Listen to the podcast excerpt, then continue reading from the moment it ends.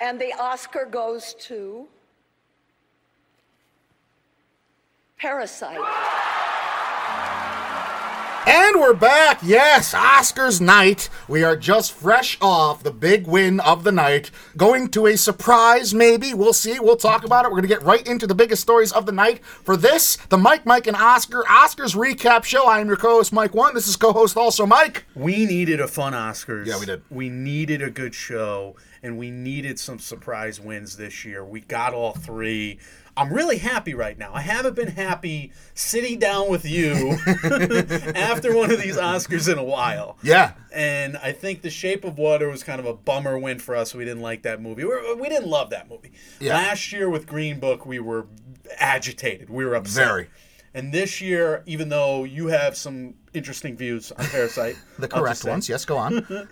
I think uh, I think it's a really cool win for a filmmaker that we both enjoyed his career. Yeah. it's a cool win for South Korea and what the, what it means for their history. They have been kicking ass over there, making great movies one after another with a bunch of auteurs that they support and patron. So I, I'm really hyped for this win. I, I tweeted this as a student of like this practice of film criticism we do parasite winning best picture i stand by everything i said. I do still think it's a very flawed movie. Um, but as a student of the oscars and the academy and what we study to know that i was dead wrong about the fact that this academy was going to keep an international feature from winning best picture that gives me hope that we're more we are more progressive than we seem even though we have a lot of work to do as far as female filmmakers go as far as minorities and people of color being represented in the acting categories go the fact that this academy was ready to embrace an international feature is really really cool. I wonder if it's in response to what they did last year with green book and how much backlash they had to deal with throughout the following months. But i'm with you. I think this is a big moment for people like us who study this stuff all year round, I think this is a big step forward. And I think the whole night was a step forward as far as the Oscars go in general, like you were kind of hinting at. I think it was a good show for that we haven't had in quite some time. Agreed, and I think it's good for our show Yeah. in many ways because we get to study something of substance for the next at least week. Yeah. We're gonna have some special guests coming on our show to to continue to break this down. But it, it's gonna be fun to figure this one out and really get inside of it because it broke so many trends. Yeah, and that's for the last couple of years we've kind of gone into Oscar night without some we've had big upsets in bigger categories, but nothing really has shocked us as far as best picture goes. We mm-hmm. went into this night saying all along it was a three picture race. In the more recent weeks, we said it was a two picture race. We said Hollywood was buried. Uh, I predicted it just out of principle because I had to at that point. I really didn't think it had a chance, but I did think 1917 was going to win. I thought 1917 was sweeping its way in. Predictions aside, and and we've done pretty well Yeah. overall in our, in terms of our predictions. You had a great night tonight, yeah. But uh, I think, I think predictions aside, this is great for the Oscars. It's great for the brand. It's great for for South Korea. Like I said, it's great for the movie industry Yeah. Mm-hmm. to have a have an exciting winner. To have the film Twitter pick win is great for the industry because film Twitter is going to drive a ton of buzz. All us podcasts, indie podcasts out there are going to go crazy now for the next month. and it's going to light a fire under the ass. We were kind of fortunate in the fact that anything but 1917 winning had the potential to light a fire under the ass of all these big studios to put more money into these original properties and kind of get these more unique films from these mm-hmm. auteur-driven films. Because if it wasn't going to be 1917, it was going to be Parasite, or it was going to be Once Upon a Time in Hollywood. It was going to be an auteur-driven writer director film that goes out and wins and it's kind of nice to see that and maybe now i mean props to neon obviously they're celebrating hi eric weber if you're going to listen to this eight days He later what you're coming out of your dancing stupor right now with, and he's drinking with Yeah. Bong Joon Ho. Right. he's going to the neon party. He's all about it. so it's great for neon they're going to make buku bucks off of this for more showings Mm-hmm. of parasite. Hopefully it lights a fire under the ass of the likes of netflix and lights a fire under the ass of the likes of any kind of major studio. Look 1917 is a very very well done war movie but it is still a war movie. That's Mm-hmm. based on a single trope. If you're looking to kind of for if, if studios want to chase oscars it's nice that they might have to pivot a little bit right i mean it's nice to see they're gonna maybe have to change their way of thinking and maybe we're not gonna be living in this reboot rebranded re-comic book movie type world you have those still but we have original properties they still matter they still mean something let's go towards them and it's a movie that had to become a phenomenon Yeah. to win. And I think that in, in one way is setting the bar pretty high. So the movie that really grabs hold, like Ryan McQuaid said on Chasing the Gold, where we guested with In Session Film there, he said this was truly the movie of the year was. in terms of the hoopla. Yeah. In terms of, it was the movie of the moment in many ways. And in our cynical brains, we didn't pick that for the Oscars, and we were both wrong in that regard. After picking it the last two years. After picking, yeah, we picked it the last Get two Out, years. Black Panther, Get out, yeah. Black Panther. We, we were hoping there, but today it happens, and it, and it makes so many people happy. But it also, I mean, it puts Hollywood on notice. Yeah. like you're, like you're saying. Hopefully, I, I really hope that's the case, and I hope that th- that's the lesson learned from this. I, I, you know, there's so many different angles you could take to talk about this, and people, including us, are going to overanalyze this and dissect this as the days pass. Uh, by first blush, the first thing I'm thinking of is it didn't win any technicals, it didn't win any acting, it didn't win in editing. It just won Best Picture, Director, and Screenplay. It's a stat buster. Right. It's a stat buster. I, it won nothing except the most important awards all award season long. it got the acting branch with the SAGs. Yep. It got WGA screenplay. It won a best original screenplay. Then it won director in one of the biggest upsets I can remember. I mean, director, the DGA, first of all, is never wrong. And when you sweep director, including DGA, you win best director. The only glimmer of hope for Bong Joon Ho was that tie at the Critics' Choice, Yeah.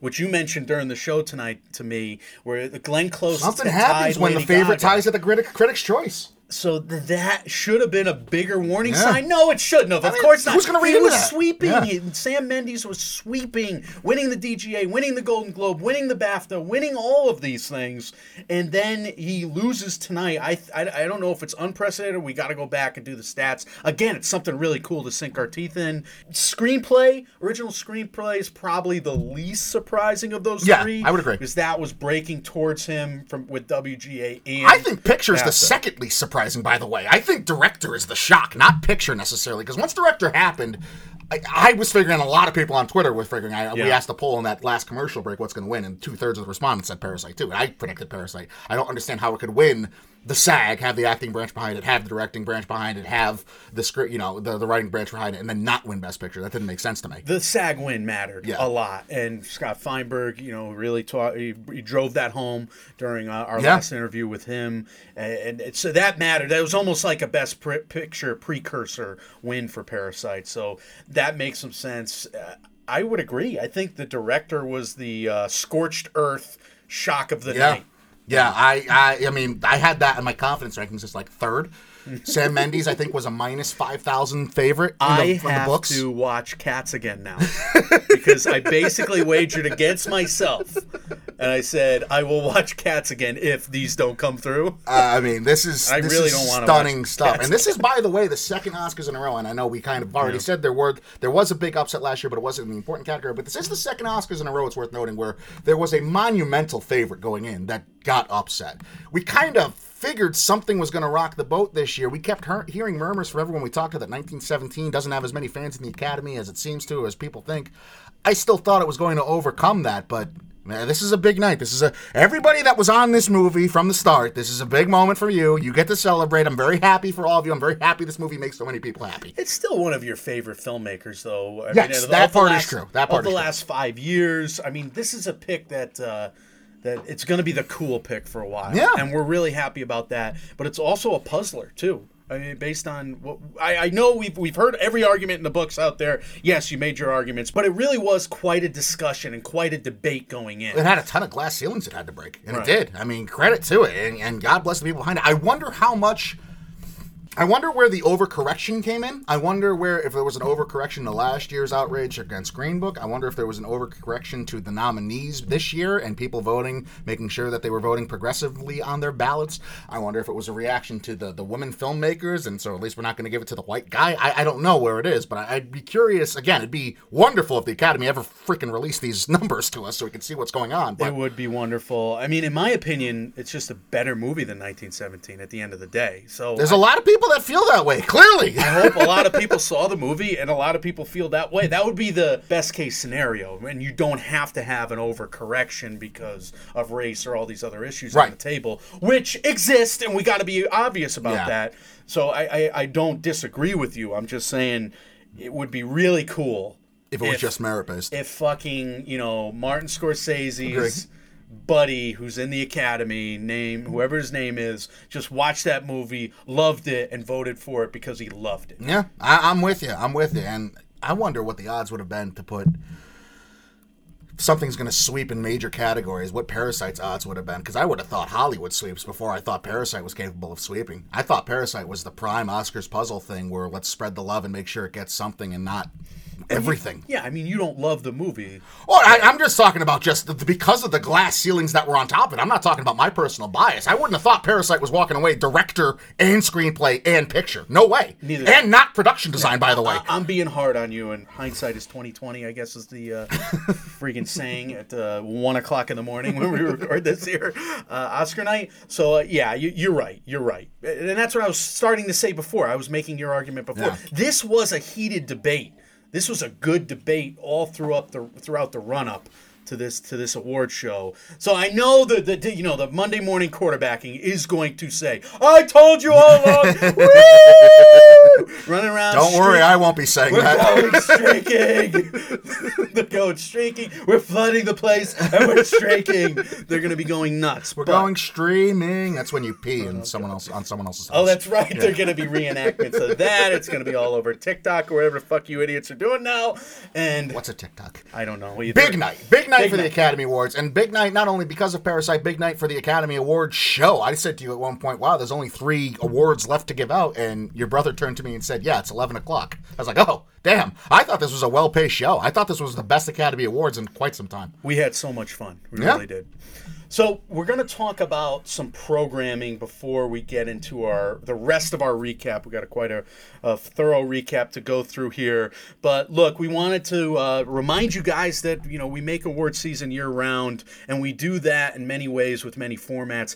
MMO Weekly is our ver- news and variety show where we cover all of uh, the Hollywood world as well as some Oscar stuff. We did a, a new weekly show this year as well called Oscar Race Checkpoint, which we will continue uh, later this month, covering a film festival or two. Later this this obviously this season. Yeah, and ORC is much more than just film festivals and Oscar stuff because we talk about industry news. We talk about the guild fighting, Yes. the WGA, ATA thing going on. We talk about, so be sure to turn into that. I think we're gonna do like an upcoming preview of the year of Netflix and their mm-hmm. their new slate that's gonna come out with a special guest. We're gonna of course dive into our 100% accurate 2021 Oscar prediction. I can't even fathom attacking next year's film schedule We're right gonna now. take a couple weeks and catch our breath. So we're gonna analyze this for We'll a start week, doing that around December. but we're basically going to uh, we're gonna keep this train going. yeah, of course, you get year-round movie reviews via the Oscar Sprint profiles that we do. We get movie event award shows where every time we have a movie of the moment, we try to give it its own award show since we don't think it'll pop up on awards night uh, per se, something like tonight. And we also have terrific guests joining us and jumping in to help uh, help us with some of the fun. But we don't just review all new movies. We go back into Oscar history and, of course, our own Blu ray and DVD collections, Mike, because we've done, I mean, six, seven rewatches series so, many. far. Yeah. Yeah, I mean, the films of Pixar, Quentin Tarantino, and the Joker character study were the three uh, most recent ones that we did. The year before that, we did the entire Marvel Cinematic Universe, Halloween, the, the Michael Myers slasher movie We may franchise have to do that again this year. just again, just do, Just do it all over do again. again. We did all the Mission Impossibles, and we're keeping up with the Conjuring universe as well. We do other series that we uh, we hit whenever we can, like MMO interviews, best original song half episodes, guess the plot movie previews, and of course, you know the self-made award shows like the Scaries for horror films in October, and of course the Mike, Mike, and Oscars that we just debuted our third annual one Yeah. that our audience basically wrote 70% of the show for. the listeners award show. They make great. up the categories. We just award the awards. If they want us to, they could award them themselves, and we'll just read them. And obviously, for this Oscars, we broke down the big Oscar categories from Best Picture on down, with opening interviews from expert guests on all of those. When we had our gambling prediction show, we had a special final preview with the Hollywood Reporter's Oscarologist Scott Feinberg for the second year in a row. We plan to break down the 92nd Academy Awards with the rest of our week's programming this week. And if things t- come together like we kind of hinted at already, hopefully we'll have a couple special guests for you there as well. Finally, at the end of the show, guys, we're going to be announcing our next rewatch series. So stay tuned after the big recap here. So let's start the big recap, Mike. How did this award show, the 92nd Academy Awards, begin? So Janelle Monáe puts on the red sweater and sings "Won't You Be My Neighbor." and belts it out and it's really it's adorable it's wonderful it made me happy right then and there starting off on a positive note She got the night started with all the, hey, why doesn't blank person host? And yes, Janelle Monáe would be a fantabulous host for the Oscars. Then she went into this song, Come Alive, where she had backup dancers that were all representing different costumes from different movies. i had fun picking out all the movies That Okay, was- but none of them were like nominated. Why? I get you're highlighting the movies that aren't there, but it's kind of weird that you don't exactly name them by name. It was still kind of cool. Yeah, it I was. like- It was a I good like visual. To see the us outfits. I like to see all the years Halloween costumes, best Halloween Yeah, costumes. I'm with you. It was a good visual. I just thought it was bizarre. But yeah, I thought the opening was she can sing. My lord, is she awesome. She can sing. Why did she put the microphone in front of Leonardo DiCaprio telling him the la la la? Did they not hear him sing the Green Door in that movie? I would have preferred it being Leo the entire song, but yeah. No, it's terrible. I didn't want to imitate it. The terrible. call and response part of all those shows, I hate, especially when it's just a room full of A-listers who you know kind of always have to shine for the camera anyway. Like, if you're going to do that, get it in front of Lin Manuel Miranda's face. You know, do something like that. Every time they showed the audience tonight Yeah, reacting so to a awkward. musical performance, it was clunky and awkward, except for the most awkward one, Right. which was Martin Scorsese, which we all laughed at. As a room, Yes. as a room full of people, we laughed hard at Yes. because he was immovable and and Just judging everything. Yes, judging and- everything and everyone around him. yeah, we'll get to the big surprise. Well, it's Eminem. You've seen this show, Eminem, and he's just not moving. No. It's like this is a theme park song. And why would the director of this cut, which I thought this was well directed, this show, Hmm. one of the better ones for award season. I don't know why you decide to cut to the audience so much in some of these. Go to the master, go to the artist. We don't need to see people nodding their head along. We know, we get it. Yeah, it's like watching your uncle, your aunt and uncle at the end of a Yeah. family party start to get frisky. Do you want to see the audience at a Phish concert or do you want to see Phish? You know, I don't think you want too much time with the audience, frankly. Give me, I, look, unless you're gonna give me the end of Bohemian Rhapsody crowd, Right, exactly. Then don't. They just walked around a red carpet for hours, having to talk. They're exhausted. and they can't be themselves on camera anyway. They can't. Uh, not in that uh, in that, but nonetheless, I mean, all that aside, I thought Janelle Monáe was spectacular. Yes, I would love to see Janelle Monáe host anything, but okay, Janelle Monáe gave way to Chris Rock and Steve Martin, who presented the first award of the night, but also had some kind of biting commentary on what was going on with the Oscars. A lot of you know in your face jokes. Uh, one of the easier going ones was I love the first season of The Irishman. that was From. Chris Rock. The, whoever was sitting next, seated next to Martin Scorsese did not appreciate that joke. She was not happy with that. She kind of like shook her head. I noticed that, but I, I laughed. I thought it was funny. I thought it was funny too. It's a long ass movie. It is a It's long- good it's a very long movie. It's a good movie. It's a long ass movie. Always good to see Chris Rock giving commentary on, on when Oscars are so white. He was actually the host of the Oscars so white year, so that was really cool. It was a comfortable spot for him. I don't know why we have to keep having these spots, but whatever. I guess if you're gonna do it, have Chris Rock come out to make fun of it at least. Uh, they gave way. They introduced Regina King, who presented the supporting actor trophy. It was the first category of the night, and Brad Pitt won, of course. So we have a long montage about the nominees before announcing Yeah. the, the, the, the, the five nominees, right? That was the surprise because it was a how long of a montage, It was over two minutes. So the montage is two minutes, and then they announced the or no, the montage was one minute thirty seven seconds. Yeah, and then, then they, they announced the- yeah, the you're right, you're right, names, you're right. and th- which was basically a ninety second trailer before the names. The trailer was good, but we're like, we're we're not. If they did that for every category, this Yeah. would have been a five-hour show. we figured this was going to be a long show, but it, it was cool, and it actually won me over as the night went along. Uh, in this particular case, it was preamble for one of the better speeches we've heard in a while. this might have been the best speech I've ever heard given at an award show. Brad Pitt gets up there in his awesome dudeness, as he has all award season long, and says, They only gave me 45 seconds to give a speech, and that's 45 more seconds than John Bolton got to testify this week. So there's one uppercut. Then he's going in talking about, uh, you know, Quentin Tarantino. He's talking about Leo. He weaves in the movie's title. It, it, it was just, it was poetry by a beautiful man. I loved everything about this speech. One of my favorite Oscar podcasts is Little Gold Men, and I believe it was them when they, they for Vanity Fair. They they said that you know you either go political with the speech or you be funny and Brad Pitt has gone funny, and Joaquin Phoenix has gone political, right? Just to give two examples of those kinds of speeches that really work. But either way, you got to really prepare them. And he did both in Yeah, this one speech Yeah, after just going the one direction the entire time. So that that was really fun. I love the fact that he he worked in being a kid. I mean, because he went sentimental as well. Yeah. He being a kid going to watch Butch and Sundance Yeah. at the drive-in, and he ends the whole speech with the title of the movie he's winning for good. because his whole life is like a fairy tale story. Once upon a time in Hollywood. it, I mean, it was perfect, and he gives Quentin Tarantino shine. It kind of felt like he was like putting Tarantino on this platform. It felt like a guy who kind of knew that that movie, those hopes had kind of run stale and, and lost a little momentum. So he wanted to make sure Quentin got on camera. A lot of shout outs to Tarantino tonight, which I thought was kind of cool. But Brad Pitt, speech of the night for me. I agree. Animated feature Mike went to Toy Story 4, presented by Beanie Feldstein and Mindy Kaling. And we high fived. We did high five. We kind of danced in our seats Yes. a little bit. Look, the reason why that is that, that happened is because we did an entire Pixar rewatch Yeah. series. We built up to Toy Story 4, which means we loved it all the more. And that's something that cool that our rewatch series have done for us Very, very. every single time. Yeah. Because even a movie like Joker, which we didn't love upon first glance, Yeah. which we've studied more since then. All right, fine. It, it brings out so much more in the, in the movie at the end of it. The It's movie at the end of the rainbow. You know? Absolutely, yeah, definitely more appreciation for it. And we were very high on Toy Story 4 as well. We truly believed it was the best movie in that category, so we were very excited. And Correct. it was not a runaway by any means. Betting odds going into the show, both Klaus and Toy Story 4 were even money. I mean, you pay 100, you win 100. I was starting to get angry at, Cla- at Klaus. Yeah. How did your brother say I have to pronounce it? Klaus, something I don't know. I watched the movie twice, Yeah. and it's fine. It's like a B movie. It's fine, but there's I didn't find anything special about it, and it's just a preposterous narrative. At the middle of the movie, definitely at the end of the movie.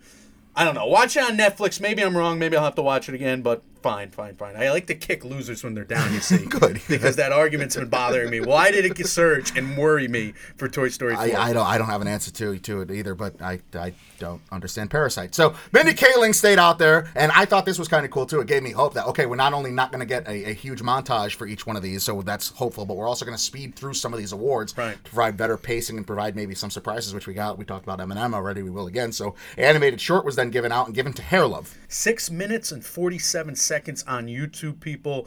Go and watch that and support these filmmakers. Matthew A. Cherry, who was in the NFL. Yeah. And this is the second uh, athlete turned animated film writer or director who's won an Oscar in recent years. Everett Downing Jr., Bruce W. Smith also involved, and of course Issa Rae voicing it. I was mad at myself for forgetting that that big headline happened where Dwyane Wade and Gabrielle Union were bringing the student as their guest to the Oscar as Yeah. part of the Hair Love contingent. That was sweet. Uh, which I think was a great idea by them and a great uh, gesture by them as well. So from there, we had Josh Gad coming out presenting Idina Menzel for the performance of Into the Unknown, and not only was it Idina Menzel singing, but it was also different voice actresses or singers who portray the Elsa character for different countries. Something like Lisa Stokke from Norway, Anna Buterina, my apologies if I mispronounced that, from Russia, and Carmen Sarahi from Spain. So this moment was supposed to land big. Yeah. Uh, it didn't really land for me. I'm with you. I, I like the. I think the idea was better than the execution. I think I really like the idea behind it. The I- I, idea there is was cool. something Sure. lacking for me in the, the performance, but Idina Menzel's always a treat to hear sing. I was fine with it, but I I would have liked to see her carry the whole song through. I guess because Yeah. she's such a star. Yeah, Whatever. I'm with you. Or at least have Adam Sandler up there to sing along with you and duet. As play Howard roles. Yeah, Ratner play your roles from during. Into the Unknown. that would be. is into the unknown. That's how I get into the unknown. Some people find Into the Unknown very annoying.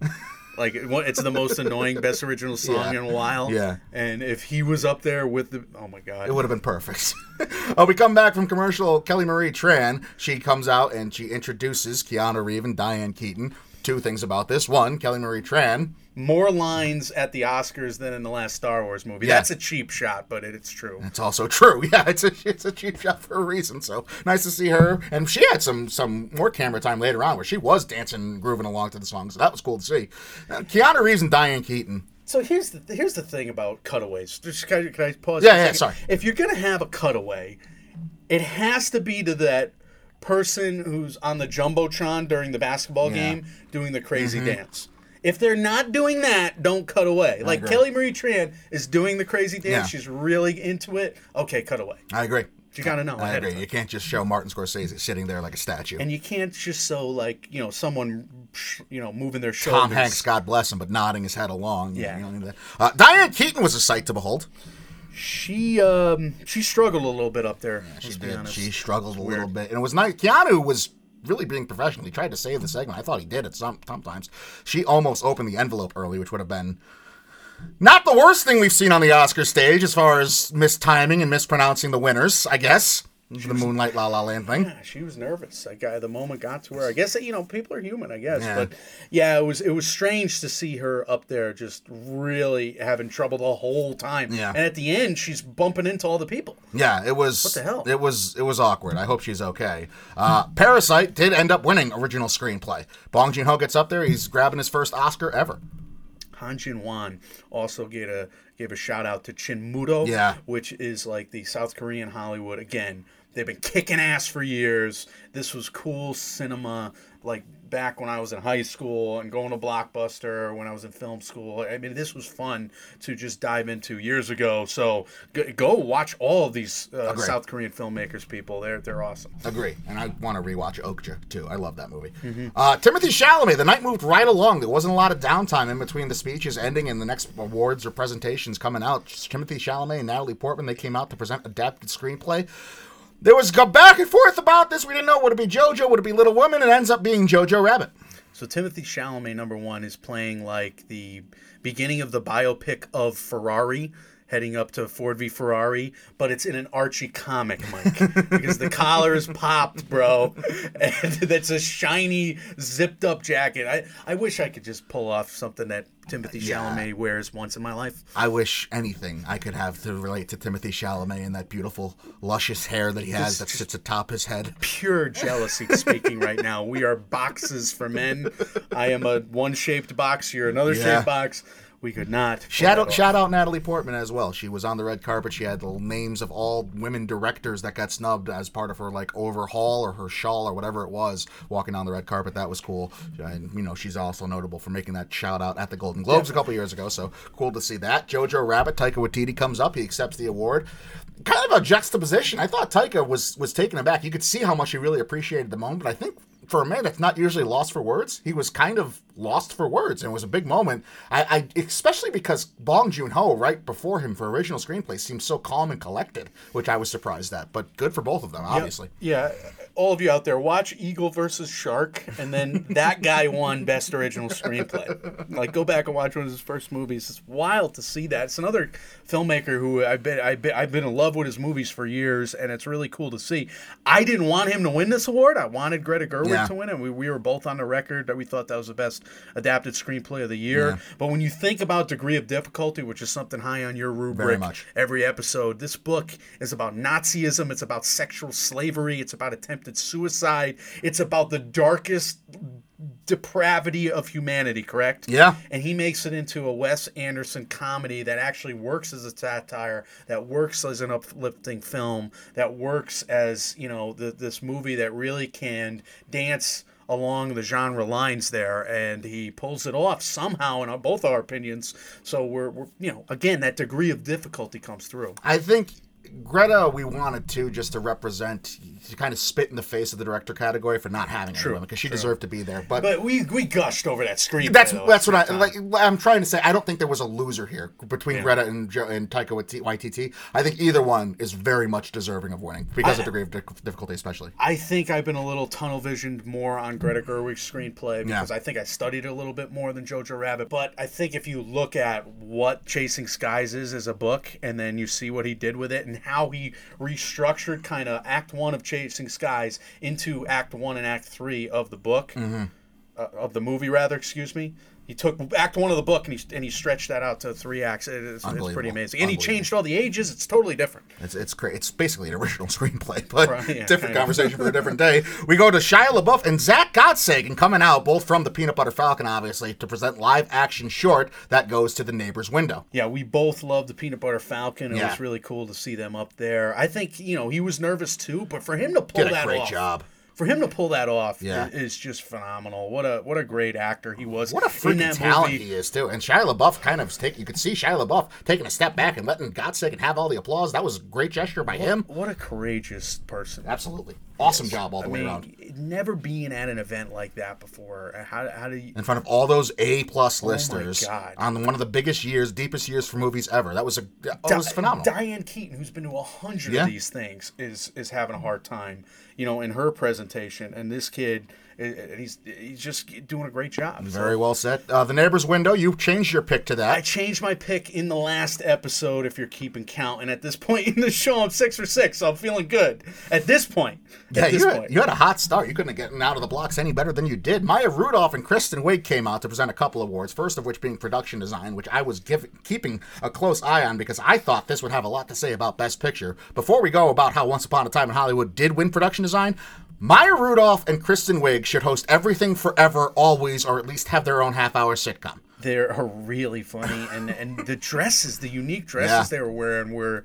You know, again, we as we watch more and more of these Oscars, we are not fashionable men. Like Not I said, all. we're boxes, so I'm wearing an X-Men T-shirt right you now. can make yeah we, we wanted comfy clothes for the oscar because it's a work party really Right. it's a work party so we're not glamorous yet yet but if you can glamorize us we'd appreciate it but for now michael we're two schlubs analyzing production and costume design here and those dresses were blew me away uh, once upon a time in hollywood winning production design gave you a lot of hope at this point in the It gave me hope, but it was also like, wow. I I have this written down in my notes. I feel like these categories are being picked on merit, and there's not a lot of Oscars puzzle theory going on because, like I said, I didn't think Once Upon a Time in Hollywood had a chance at winning Best Picture. Really, I really didn't. And when the night began, but because I didn't think that, I didn't think it would win this at all. I thought this would be a show of strength category and go to either Parasite or 1917. So when that didn't happen, and Parasite did win original screenplay before it, I was like, wow, they're really just awarding these categories to who they think maybe this this widening academy is finally having some real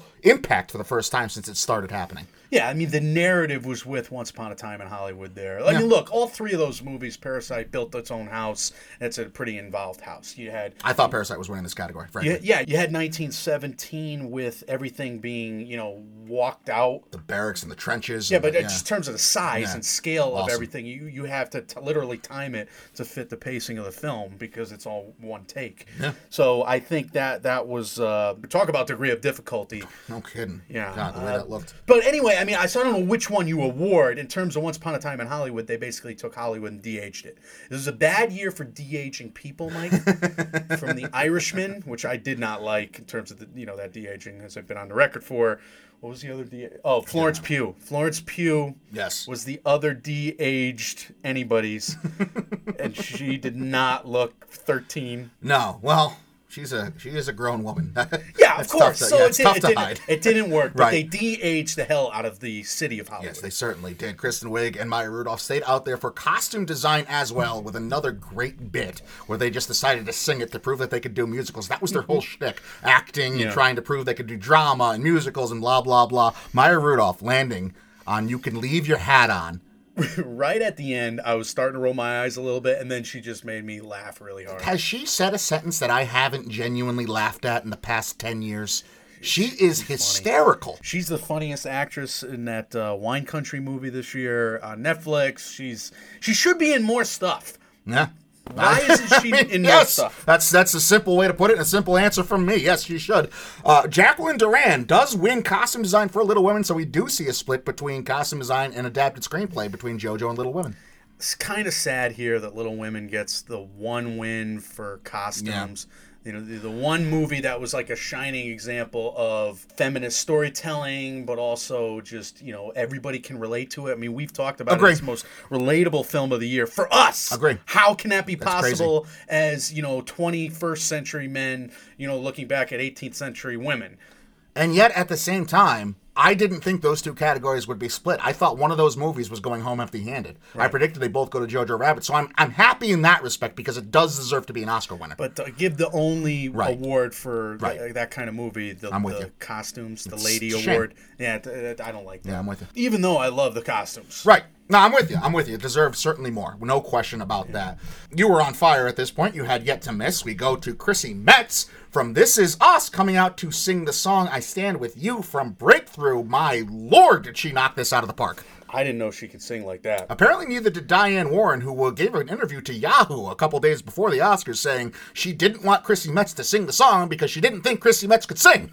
Powerful voice, Yeah. and she belted it out.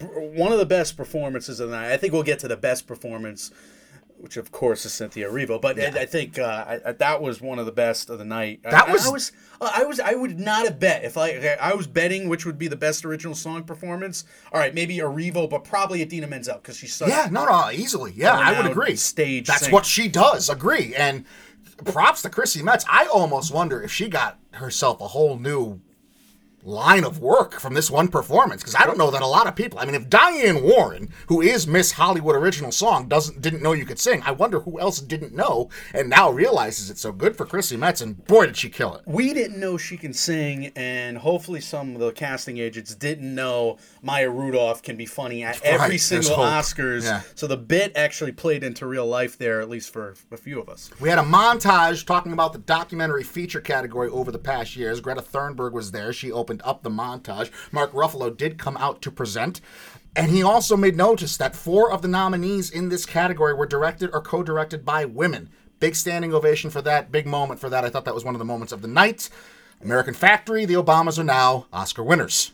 And I did change this pick as did. well, so I stay perfect at this point in the You night. did, yeah. I'm starting to feel myself a little bit at Literally, his hands were on his nipples. I, uh, I, I don't. I'm not proud of it. Mike, where'd your shirt go? They're talking about serious things on the screen, documentary feature, and I'm yeah. I right. thought you telling Greta Thunberg to F off because I'm the man now was a little much, but that's fine.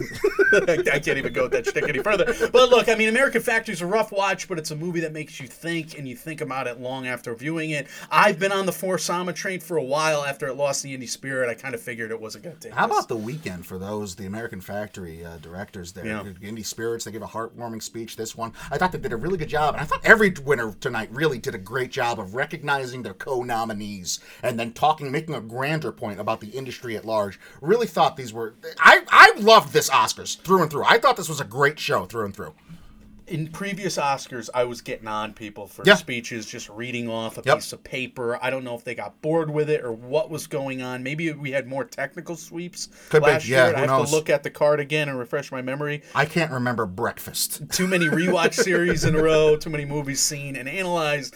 But uh, this particular year, the speeches as a whole Yeah. were the best of the three years since I we've been am with you, and I underline everything you said. Mark Ruffalo stayed out there to present documentary short to learning to skateboard in a war zone. Parentheses, if you're a girl. Another great speech, this time by director Carol Dysinger, who gave this speech about how Frank Capra gave her an Academy Award to hold a couple uh, four decades ago when he had it, and she said, "I thought I was on the fast track to movie making.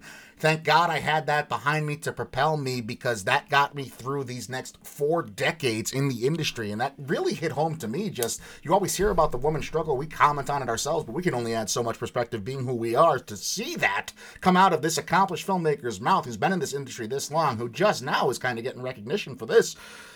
I mean, not that she doesn't deserve it earlier. That's kind of the point I'm making is that she does and she doesn't. And we don't know how many of these types of filmmakers are out there. We've been giving this branch overall. See, Yeah. some business. We've been giving them the business. of the- Deservedly so. they they're not picking the happier movies. Yeah. They're picking the issue movies in many cases, but they, they're picking strong films. Uh, look, I, I love the mountain climbing movie last year Mm-hmm. with Free Solo as well. By the way, that's where we're at with our brains right now. Free Solo at this point in this recording is the mountain climbing movie from last year. It's the mountain climbing. Yeah, no, but I, I do think this is a particular winner that you can really get behind. You can watch it on A and E on demand, and in a short speech, this short filmmaker Yeah. Tells a story, and in that short film, she really weaves in a nice story through through it. I think it's like 25, 30 minutes, I forget, but it, it, it's it's it's a strong watch. It's half touching and it's half serious, and it's and it's half happy, I guess. Yeah. There's three halves. Yeah. Oh wow, we're shot. That's what I'm made out of. Yeah. Uh, Big but- man. Where was I going with that? I'm just going. I'm doing a Renee Zellweger um, No, acceptance to- speech. Well, right no, I guess you don't have to talk with the twang tonight if you're doing the Renee Zellweger, but at previous nights you would I wanted to. to say about the documentary branch as a whole that so many of them are like starving artists. They they Yes, they do it for the love, They yeah. do it for the love, but we're starting to get a documentary film boom. We're getting a documentary film boom where. Netflix is buying a lot of them. They're making more at the box office than ever before. The specialty box office has been booming. So hopefully these career documentary filmmakers don't have to be so sad because they'll be making more money and they can pick the happier pick once in a while at the Oscars. No, I'm kidding. But I, I, I hope for a lot of these career documentary filmmakers that it's it's a better living. they're able to do this for a career, right? That's what we hope because these stories need, are worthwhile to be told. I do want to give a shout out, Carol Dysinger, with co-director Elena Andreicheva. My apologies again if I mispronounced that, but she was also on stage, uh, gave a cute little quick speech as well. But again, A and E on Demand has this right now. Yep. They have the rights to this, so they must have paid for them. That's a good sign. Yeah, agree, sign agree, agree with everything you said. I think that's a fantastic point you just made. Mahershala Ali was out next to present supporting actress. This is a shock. It went to Margot Robbie. Uh, it went to Laura Dern. It always has gone to Laura Dern. Of course, this time it was going to Laura Dern as well. She was uh, hugging that statue pretty tight, Mike. she had a grip. I her knuckles were white, and I'm sure she was very excited, and that's all it was. But she was not. You would have had to roll her over with like hit her with a bus or something to get that out of her hand at that moment. I'm happy for her. Yeah, I. I think she's winning this award for the wrong movie in her filmography. Agree. However, what else is new for the Academy? They've always done this. And she's an Oscar winner, right? I mean, she deserves to be an Oscar winner. Yes, she does. Just not based on this performance, but fine. If this is getting her her first one, she deserves to have it already. And I think we both agree that Marriage Story is a special film. It, had moments throughout awards Yeah, season it- at and the it Gotham deserves- Awards yeah. at the Independent Independent Spirits last night, and it needed some award here tonight. Alan Alda said something so interesting on Awards Chatter, that podcast uh, about Marriage Story, that the movie was was about divorce but structured as a love story. I thought that was brilliant. I thought that was right on. I thought that was dramatic irony, basically put into words, and I, I think that's the way the movie flowed. I, that's something I'd never really, you know, whittled down to that simple of Yeah. a principle right Concept, there. yeah. they that's, nailed that. That's why Alan Alda is Alan Alda, the man who has done the business for six decades. yeah, he's okay. I also would bad. like to see the spin-off cinematic universe building of just Ray Liotta's character's day-to-day life from that movie. I am obsessed with him. So there's a Benoit Blanc cinematic Yeah, universe, and there's the Ray The Liotta. I charge a thousand dollars an hour as a divorce lawyer. Cinematic universe. Yeah, that's who I want. I thought Laura Dern gave a very, very nice speech as well. Some say never meet your heroes, but I say if you're really blessed, you get them as your parents. It was a really touching moment. And then, my lord, the camera cuts to Diane Ladd, who is just in tears, swelling with pride. You could see looking at her daughter, grasping her first Oscars. I mean, that was that was a big moment. I think. You want to know what Ray Liotta's name in Of course I Marriage do. Story is?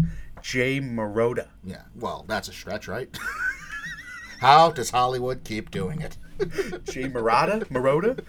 Liotta and Marotta? Whatever. And by the way, if you didn't see the Indie Spirit Awards, where the LA Gay Men's Choir comes out and gives their their moments in, of the oh, year, Oh, where. Laura Dern was heavily involved, I won't spoil it for you, but go seek that out on YouTube. I was heaving laughing. So funny. was really funny. Anthony Ramos came back, welcomed us back from commercial. He's going to be in Lin Manuel Miranda's In the Heights this summer. He Yes. introduced Lin Manuel Miranda, who presented a video package about songs which are tied into movies and vice versa. Two things about this. One, a lot of people presenting people who presented people in this award show. a lot of people got their face on Yes. screen at the industry's biggest night. So on the, on the one hand, that's cool. Yeah. And it, it's good when it works and Yep. when you write some good copy. Yeah, I agree with everything you just said, and it happened to. I mean, tonight they were on there. They P's and Q's, whatever that saying is involving those letters, they had that covered. So they did a great job of that tonight. But I would be very wary about. And George McKay kind of made a joke about it at the very end of the night, knowing they were running long, about how it's just people introduced. Like I would be worried about doing that and relying on that too much.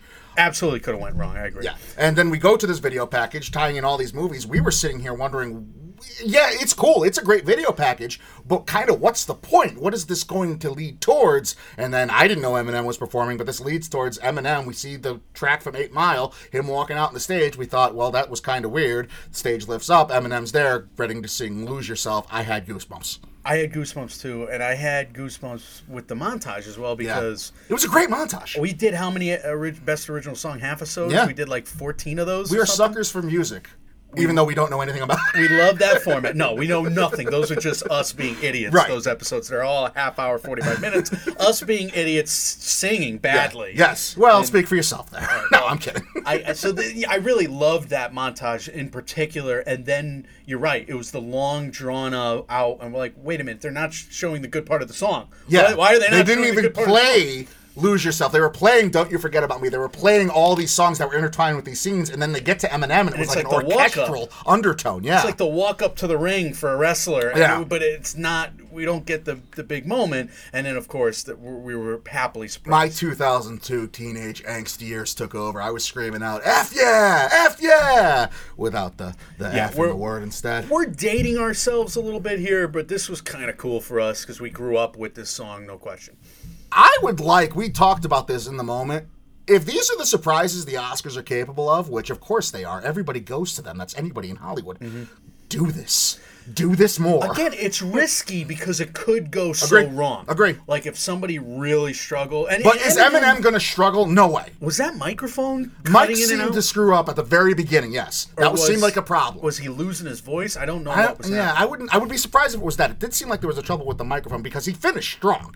Like if it did. was his voice, he, He he did. finished. So, but yeah, I'm with you. It, it, it's very untenable, I think. But you still have access to all these A listers that are going to be there. You can get a couple surprises like this. we went from all right, we have to cut like three original songs Mm-hmm. to not only we're gonna let all the original songs perform, but we're gonna add like four more musical Yeah, numbers. yeah, yeah. Great point. And then to follow Eminem, kind of this musical montage out of nowhere, we had Oscar Isaac and Salma Hayek presenting the sound editing category. First loss for me. Fucking sound editing. The streak was over. I'm gonna have a grudge against you the rest of my life. No, of course, of course, I deserve to lose this. Yeah. I deserve it. And surprisingly, 1917 didn't win. It was Ford v Ferrari who ends up winning sound editing. This was the first indication that something might be up with 1917 for the night. I did think 1917 was going to sweep. Yeah. I probably should have looked more into the guilds because I look. I knew the guild went Ford v Ferrari. I knew Ford v Ferrari had some support Right. uh, throughout award season, but I, I thought that 1917 wave was really you know crashing hard. Here, I think I lost because I don't know what sound editing is after studying it for years, literally two years. I got to read more, I guess. Now, of course, I think it's the creation of sounds, and the other one's the integration of sounds. yeah, that's exactly what it is. All right, Editing is the creation. That was given to us recently by a listener. Yeah. I, I, I get should it. have, I should one of have, these I should have wrote her name down. But listen, your maxim was super catchy, and I remembered it. There you go. So That's the first step. No miracles here. Remember it first. We'll worry about using it in practice later on. this was the first category where something weird happened that the Academy kept doing throughout the night. I get you want to drive people to see these films, but Mm-hmm, for the video package of Once Upon a Time in Hollywood in the sound editing category, they gave away the last scene, the last impactful scene of the movie. They've done this in the past. I wish they would stop doing Yeah, it. Yeah, they did. They did it often tonight. because like it's like this whole practice is to give the movie a trailer Right. But are people that apprehensive to movies where they need to be shown the entire movie before they can commit to actually seeing it? I mean, we saw it 1917, we saw it Joker, we saw it Parasite, we saw it Once Upon a Time in Hollywood. We saw every major movie Ending. have their ending given away. at least the big twists Yeah. in a couple movies i mean i, I don't think that could be it I, it's so weird because are the Oscars just to play for the people who've seen all the movies and the nerds like us? Of course they're not. can't. Of course they're trying to cast a wider net. Yeah. Of course they're trying to show these long montages to advertise the films. Yeah. That's half the you know the half the fun for a Best Picture nominee and half the the fun in terms of you know making more money for these studios to be able to exhibit for a three hour show that everybody in the industry who cares about the industry watches. So why give away the ending? I'm with you. Uh, your lips to God's ears. I thought it was a curious decision, and I would not be advocating for it anymore. Obviously, like I said, they did do it a couple times tonight with the biggest of the big movies, so curious choice there. Salma Hayek stayed back out. She presented sound mixing. This one did go to 1917, so 1917 goes one for two in the sound categories. and we're thinking it's start gonna it's gonna start to turn back for one 1917 cinematography's coming up. We said leading into this show, well, 1917 doesn't need to win both cat sound categories. We won't discount it for Best Picture if it doesn't. But in the moment, it felt kind of, whoa, why didn't 1917 win both sound categories? Not winning production design after being, you know, a late breaker in that category and a lot of people's picks for it, and then not winning both sound categories definitely should have been a louder uh, warning sign than even we were Yeah. con- considering at the time. Immediately after that award is wrapped up, Randy Newman, as if formed by pure energy and the need to sing to cartoons, just kind of appears out of nowhere behind a piano. I can't let you do your wait. No, I did a better fun. impersonation. I sang that whole song with him in the it. room. It was quite the sight. It was pr- one of my better moments It on was. the year. You know, where you guys were laughing. I didn't overdo it. I, I said, I said this. I sang the whole song. I didn't sing the whole song. I tastefully sang the beginning of the song, let them laugh, and then I kind of nodded along. And I just, I just felt triumph. Did the there. George Costanza. You always leave them wanting more. Coming back from commercial, Utkarsh Ambudkar. My apologies if that's the mispronunciation, but he performed a recap rap.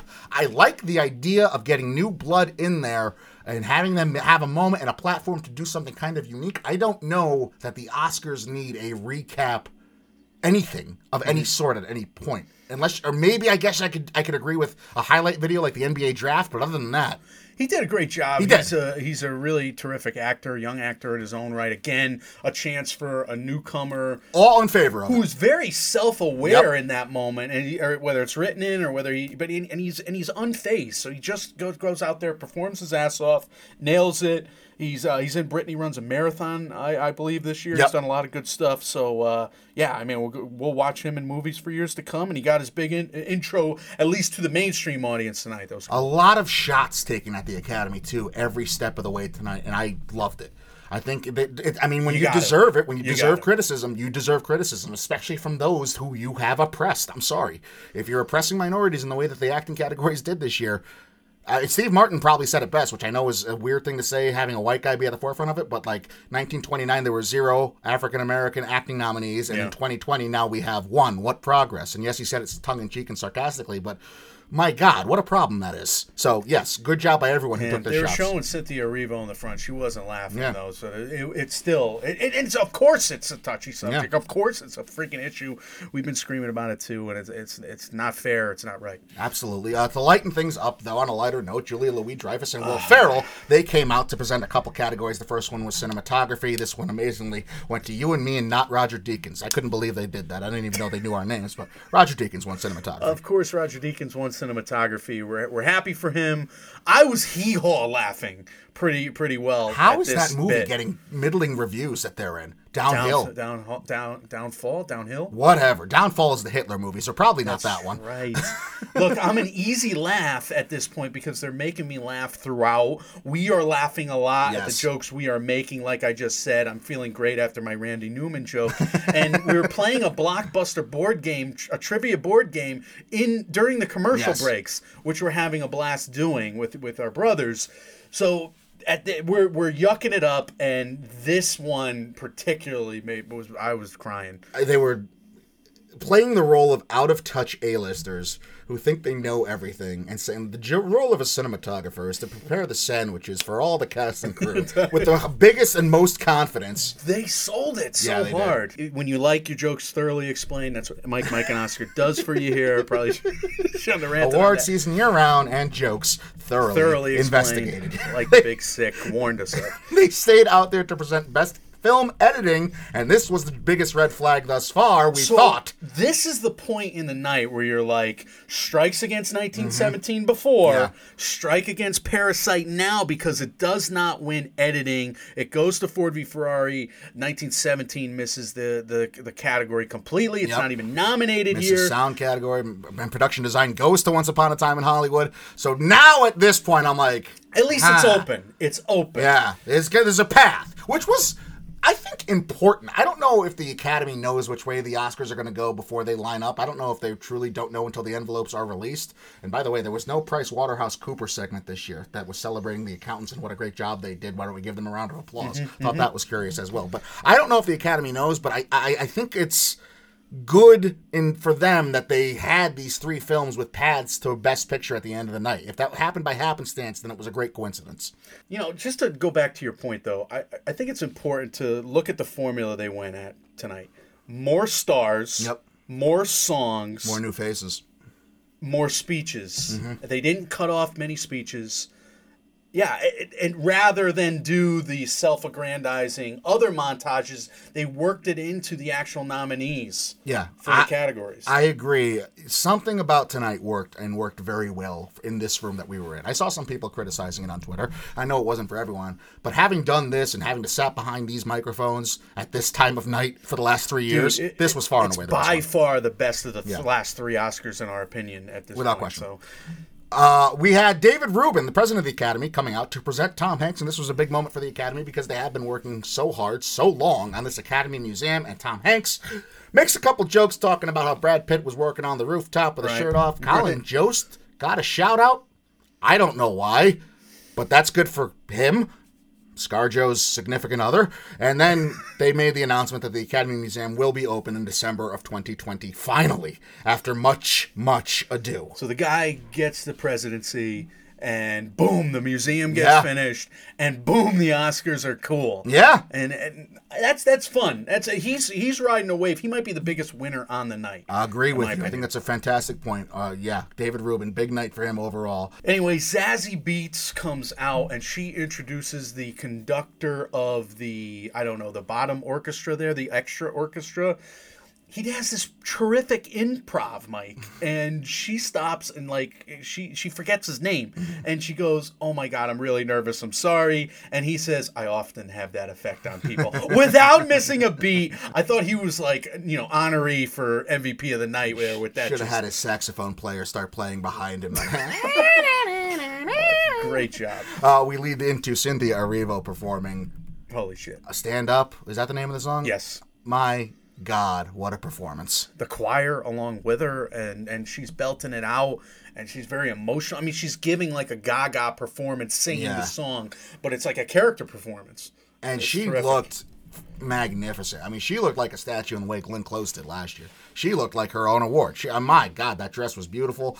Her voice, all the performances tonight, I was really impressed. with. I mean, Randy Newman's Randy Newman, but I was still very impressed with all the performances tonight. And I think they were also winners. I have so many winners from tonight. Seven or eight songs, they all played pretty well. Even though the Randy Newman was Played well in the room, yeah. It played well. It's a little silly. I was, you know, I did an impression. I got some laughs. Like I, like I meant. Did I Oh, did you? that? I didn't know. I didn't hear that. All right. I'm glad you brought that up. Well, you're a blind squirrel. Anyway, VFX. This was so funny. My God. So But I mean, they could have just trashed the movie, right? They Well, really they could've. did. They did, but they really could have leaned into it. But Right. instead, they just like leaned into the comedy of being cats. showing up, I, I don't think they could they had to mention the movie at all. I think sh- just showing up in the outfits that James Corden and Rebel Wilson showed up and as their characters from Cats, I think would have been enough because people were already laughing. But they do make a joke about it and say, having been in the movie Cats, we know the importance of having good visual effects. Big uproarious laugh throughout the theater, which was a big moment. because the ca- the cats costumes they're wearing are ridiculous, and the the hand placement from James Corden is hilarious. They came back from the video montage of the nominees and they just started batting the microphone stand Oh as it was going up and down. That was the hardest laugh I had all night. All night. you were losing it. That like, was the stupidest thing. Yep.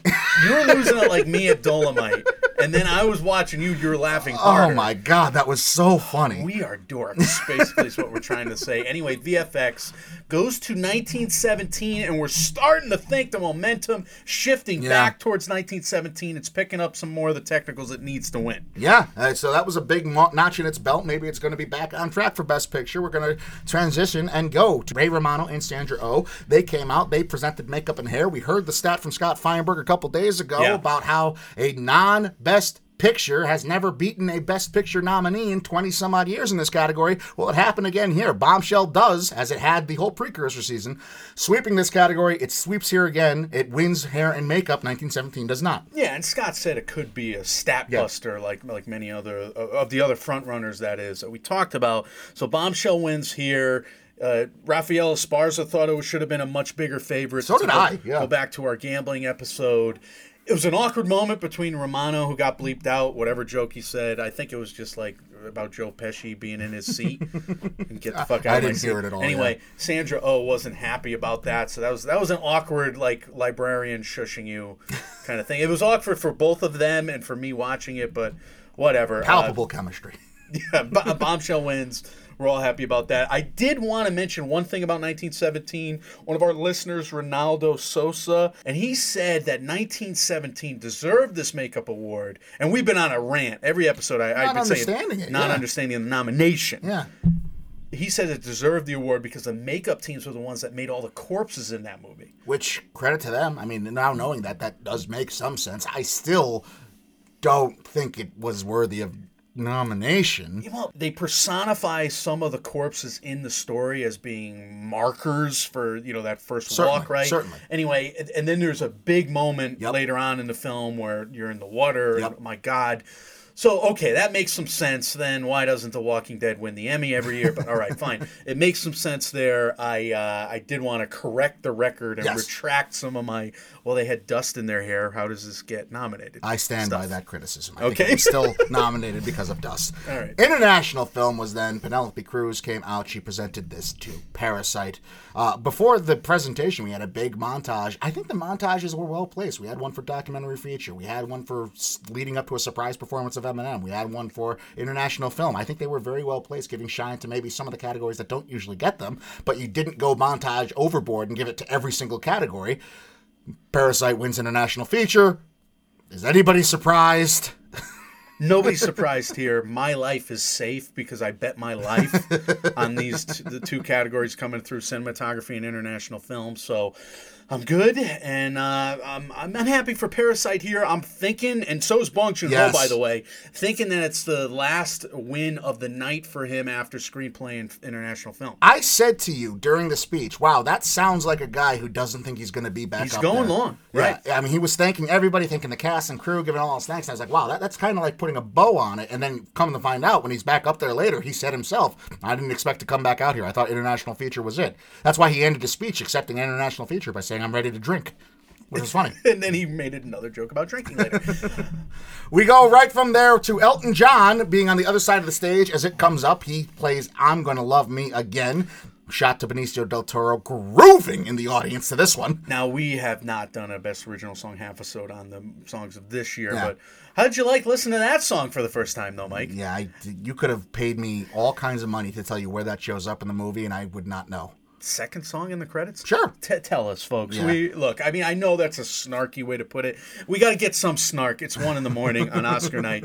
Uh, I liked the song. I thought it played really well in the room. I wish I remembered it from the movie, but Elton John. I mean, the, oh, the music in that movie was phenomenal, and, and in this particular case, I thought uh, it had a good chorus. I was, I was, I was grooving, but I didn't want to show you guys in the in the I see. Oscar party. Right. But I was grooving in my own heart and uh, you know in my own mind there. Imagine you get so famous that you could make a giant backdrop prop of sunglasses that you wear that are only significant because you wear them. Right. That's the level of fame we're dealing with with Elton John, by the way. That's stupid levels of fame. Good for him. I hope I can wear those sunglasses with enough confidence as he does someday. Taika Waititi came out next. He recapped the Governor Awards and he introduced us to the superhero triumvirate of Gal Gadot, Brie Larson, and Sigourney Weaver, uh, who made note that the first time ever we had a female conductor. Maestra Eímear Noone to present the original score nominees, where the orchestra played parts of the scores from these films. I loved every second of this. Yeah.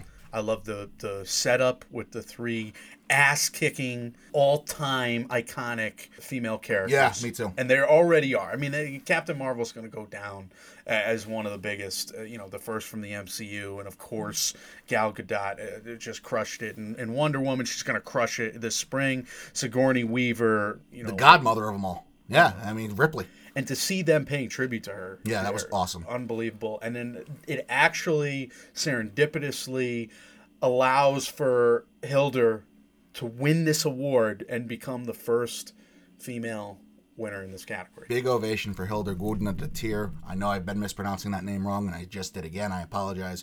Very touched, very grateful, a very humbling speech from her. and a lot of people in the audience were tearing up Yeah. uh, i got goosebumps myself i mean the, i'm enjoying the show but this was one of those goosebump moments and to, to have the oscars still be able to do that to me is cool And she ended it on another uplifting note, saying she asked the women and the daughters to please speak up. There needs to be more women in this space. I thought that was really cool. My God, that necklace she was wearing was shining all colors of the rainbow every time she spoke a word. It was gorgeous. But yeah, I'm with you. This was a really, really cool moment on the night. So best original song was next. Those three super women stay up there to present it to Elton John and Bernie Taupin for "I'm Gonna Love Me Again." This was over when the Golden Globes happened, right? As soon as Elton John said, "We've never won an award together," And everybody was like, "How?" But oh Right, yeah, you're right. right. And then That's when this was won, I think. They were guilty for saying no, that's not true. You just lied on an award stage, Elton. And then of course they're like, "Oh shit." Yeah. The Grammys were dumb back Right. in the day. Then we had the biggest moment of the night, arguably. We covered it at the top of this episode. Spike Lee comes out to present Best Director. We should have known something was up with how long Spike Lee was staring at the card. stared at this card for a long time and just bong. I was I Yeah. love the way he just shouted that out. Uh, bong Joon Ho wins. I mean, Spike Lee is in the Kobe suit. Which was touching. Great moment. Right, right, Great right moment. there. I mean, he's such an NBA fan. Kobe doing work was a Mm-hmm. great documentary. So holy shit, I have to watch Cats again though, because I said if I lost director, song, or makeup and hair, then I'd have to watch Cats again, and damn it, now I do. I think director was third in my confidence rankings of most sure categories, predictively. So, Yeah, yeah, at the top this was an show. upset for everyone. We talked about why already. Again, Bong goes up there, says, I didn't expect to be back up here tonight, but he made this acceptance speech, this one, about all the other nominees in the category. He shouted out Martin Scorsese, which led to a big standing ovation. He shouted out Quentin Tarantino. It was a really, really cool, uh, really humbling by him to kind of turn the, the attention around on his fellow nominees, which goes back to what I said earlier. I think all the speeches were great tonight and very humble and very sharing, very giving. Loved it. Steven Spielberg came out next. He presented the in memoriam section. This is where Billie Eilish sang yesterday. We were wondering who was going to land that last spot. I thought it would be Kobe. You thought Kirk Douglas. Kobe is the one they started with. They ended, they gave the hammer spot to Kirk Douglas, which I think is proper. I think they were too quick on the Kobe draw, is my only criticism. Right, they should have left the Yeah. uh, yeah the quote up. They a go up there with a quote, and I thought it should have been on camera more. They're getting through a lot of people up there. They are. And they're trying not to miss people. So you, I, I get it, and uh, I, I think it was you know it was really a, a well sung song. Agree. And you know a lot of a lot of moments for us were like, oh yes, we've been covering all these deaths unfortunately in the middle of Mike, Mike, and Oscar weeklies. Yeah. We've been going over their careers and easy. filmographies, and you know, so we remember kind of looking back throughout the year in this regard. We hadn't been doing that in every year of our podcast No. thus far. No, so this year's been new. We have these new weekly shows, so that's why. But so th th this this meant a little extra to us, I think. I'm still not over the Kobe thing, personally. Uh, George McKay comes back from commercial. He makes his little joke that I talked about before. So coming out of the in memoriam segment, he makes us laugh. So again, tension relief, Mm-hmm. kind of working for this Oscar show. I thought I thought this one played the best of the three. I'll I'll keep saying it, and of course, Olivia Colman. She could be a stand up comedian. Mike, she was just let up there with no copy or copy, or basically just be yourself. That wasn't anything scripted, I don't think. I, that all seemed like it came from the heart, and she makes she's cracking. these. Last year was the best night of my husband's life. He actually says that, and I've given birth three times. She was doing all these one-liners, killing the room, and then she presents Best Actor to Joaquin Phoenix, who was the diametric opposite. So this was interesting now. This was interesting that he gets up there and he essentially makes a coherent speech at, at the at the beginning, thanking the people he needs to thank. And it's coherent basically saying that as human beings we go too far. I think. I think that was a thesis statement of the whole thing. I agree, but it took him a while to get there, and Right. he was very. I don't know what the word is. He was nervous, anxious, but also he was telling people to stop cheering. He was like he wanted to say his piece without their input. I don't know what the word for what he was. It, it came off as a little rude, but I understand. I don't think he was being, you know, directive. He was telling them to do things. He was just that anxious. I think. Um, it You was, could tell Yeah, it was a weird kind of delivery. Yeah. And you could tell when they were announcing the nominees that he was getting ready to give that yeah, speech. Yeah, yeah, definitely. and definitely. he was nervous. It, it, it, it was wild to watch some of these nominees in the sets of five because his face is totally different to the other four faces. Yeah, Like, good point. truly. And it's a good message. I mean, look, the guy's had a roller coaster of speeches all season Yeah. long, and he obviously wanted to get this off his chest. And he even prefaced the whole speech by saying we were afforded these opportunities to say something, and he did. And I I think it's worthwhile. I also think it impacted the following speech. This is my theory because we then had Rami Malek come out and he presents Best Actress to Renee Zellweger, and I thought her speech was all over the place. Maybe the the least impactful of the night. we were kind of talking in the room too. Everybody was talking in the room, so I don't know how much I was paying attention. I'm gonna have to rewatch this one, break it down a little further. Whatever. We got the whole week to Yeah. break this down. Uh, we're happy for Renee Zellweger. We're happy for Judy Garland fans out there. Not our favorite movie on the year. Yeah. Look, I just watched The Coal Miner's Daughter with Sissy Spacek. Right. Renee Zellweger does a better job doing Judy Garland than Sissy Spacek did doing Loretta Lynn. Okay. I just think that the Academy has a history of it's really hard to get up there and sing like the, the professional singers can sing. I mean, Jennifer Hudson is going to be one of the few people to be able to maybe be just as good as Aretha Franklin, if that's even possible. Mm-hmm. Right. Because she's that good. Very much looking forward to that. You know, so th- uh, Renee Zellweger has a high bar, the highest with Judy Garland. And even, you know, as she's dying at the end of her life there and she's imitating her dying, it's still a pretty damn good performance. So And she, I- yeah, I'll she did a good mimicry of Well, Judy Garland. We both came back to the fact that you know she's she wound up in your top five. Yeah. Mm-hmm. she's in my top 7 at- in in the year. I, I highlighted a few other performances because I rewatched things like Midsommar on, on you know, and I, I want to be cool and I picked a horror movie actress, whatever. I think Renee Zellweger gave a strong performance. I'm a little surprised that the narrative took hold and the consensus built so thoroughly this year. Yeah. But there you go. Yeah, no, I think I, I agree with everything you said. I think she was aided by the category being a little down overall as compared to other years, but that's that's a cyclical thing. That's going to mm-hmm. happen after the years we've had with Best Actress. So cre- credit, credit to her. She gets her second Academy Award. Good job. Jane Fonda came out. She presented Best Picture to Parasite. We recapped this already. Big, huge moment to the point where they, I don't know what happened with the lights on stage. If somebody turned them off to kind of wrap them up or whatever, but the lights went down and the crowd booed and was begging for the lights to get back up, and they were. I were. thought it was going to be like that New Orleans Super Bowl. Was it New Orleans? Yeah, the Ravens yeah, yep, yep, yep, Niners, 49ers, yeah. After the big halftime extravaganza, going into the second half, I think it was, where Yeah. the light, you know, the power failed. My God. Anyway, uh, we have huge moment. I don't remember the speech. We're kind of shuffling, getting ready Yeah. for things. Uh, we'll have to go back to it and again study it throughout the week. You know, maybe as some you know color for our uh, for our analysis. But that that's a big portion of the rest of the week. We are going to bring a guest or two on here. We're going to dive into uh, how this happened. We're going to break down a lot of stats. I mean, that's the the task ahead of us, Michael. Yeah. This is over.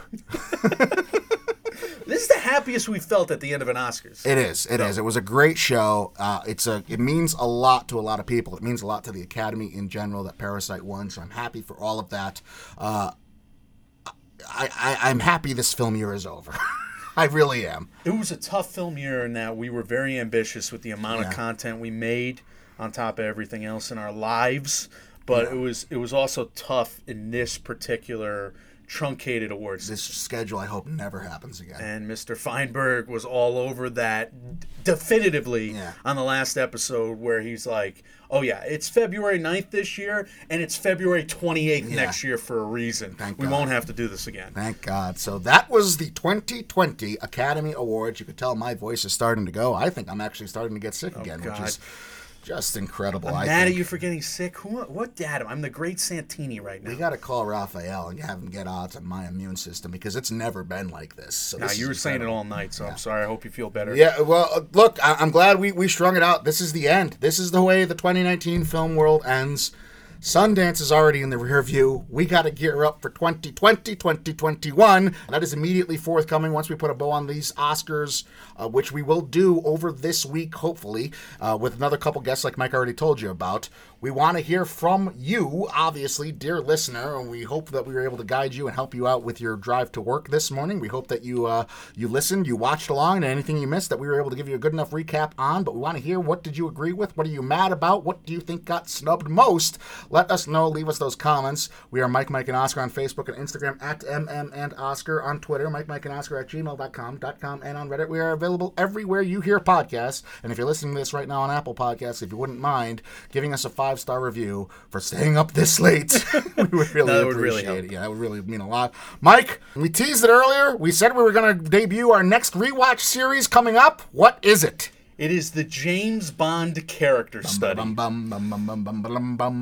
we did the Joker character study this fall. I'm gonna got... shoot you with a Walther KPP7. you guys loved it.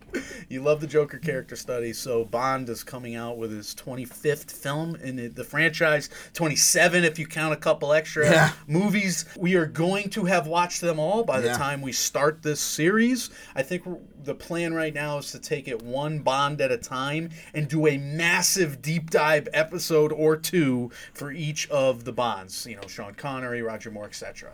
So that that's going to be a lot of fun. We're gonna we're gonna hit uh, the James Bond character study before No Time to Die as our winter rewatch series, and we've been spitballing a bunch more. Mm-hmm. So you may get a spring. You'll probably get a spring. You'll definitely get a summer with a couple big July movies that we're really excited about. with God as my witness, I will convince this man to do something with the Fast and Furious. Look, I, if that's a rewatch series, and this one might be too. Like, I don't love every James Bond movie, Yeah. but I didn't love every Halloween movie either. So it's almost like a what? No, No. I did not. No, I, I did. I didn't like a lot of the Halloween movies, except for maybe a couple. Yeah. And I really appreciated it. And we and we arguing about them, and you know, doing the film critic thing where we slam them and give them tough love. Right. It's it's more fun to have those arguments too, rather than our billionth parasite argument, which is part of the reason I say I'm glad this film year is over. But yeah, but that might be fun for Bond. That might be fun for Fast and Furious. that's the hope, and it should be a little more fun. And the rewatch series that we do in the off season are that's the aim of them is to be a little more entertainment, bring a little more levity to the program because we're gonna have serious stuff. We're gonna be, keep doing MMOW. We're gonna keep doing ORC. Uh, would they may not be every week right out of the gate. We're going to figure out what we can do with the schedule with those things and and. Uh, cover everything as you see fit and as we see fit and it's going to get done we're going to be here for you guys this is the end of one year but the next one starts right up right away Immediately. so like we always say guys when reality sucks you can come watch these movies and these awards show with us we are mike mike and oscar trying to make award season year round even when it just ends a new one begins we will see you guys very soon that's that's wise right there. Those are wise words. See.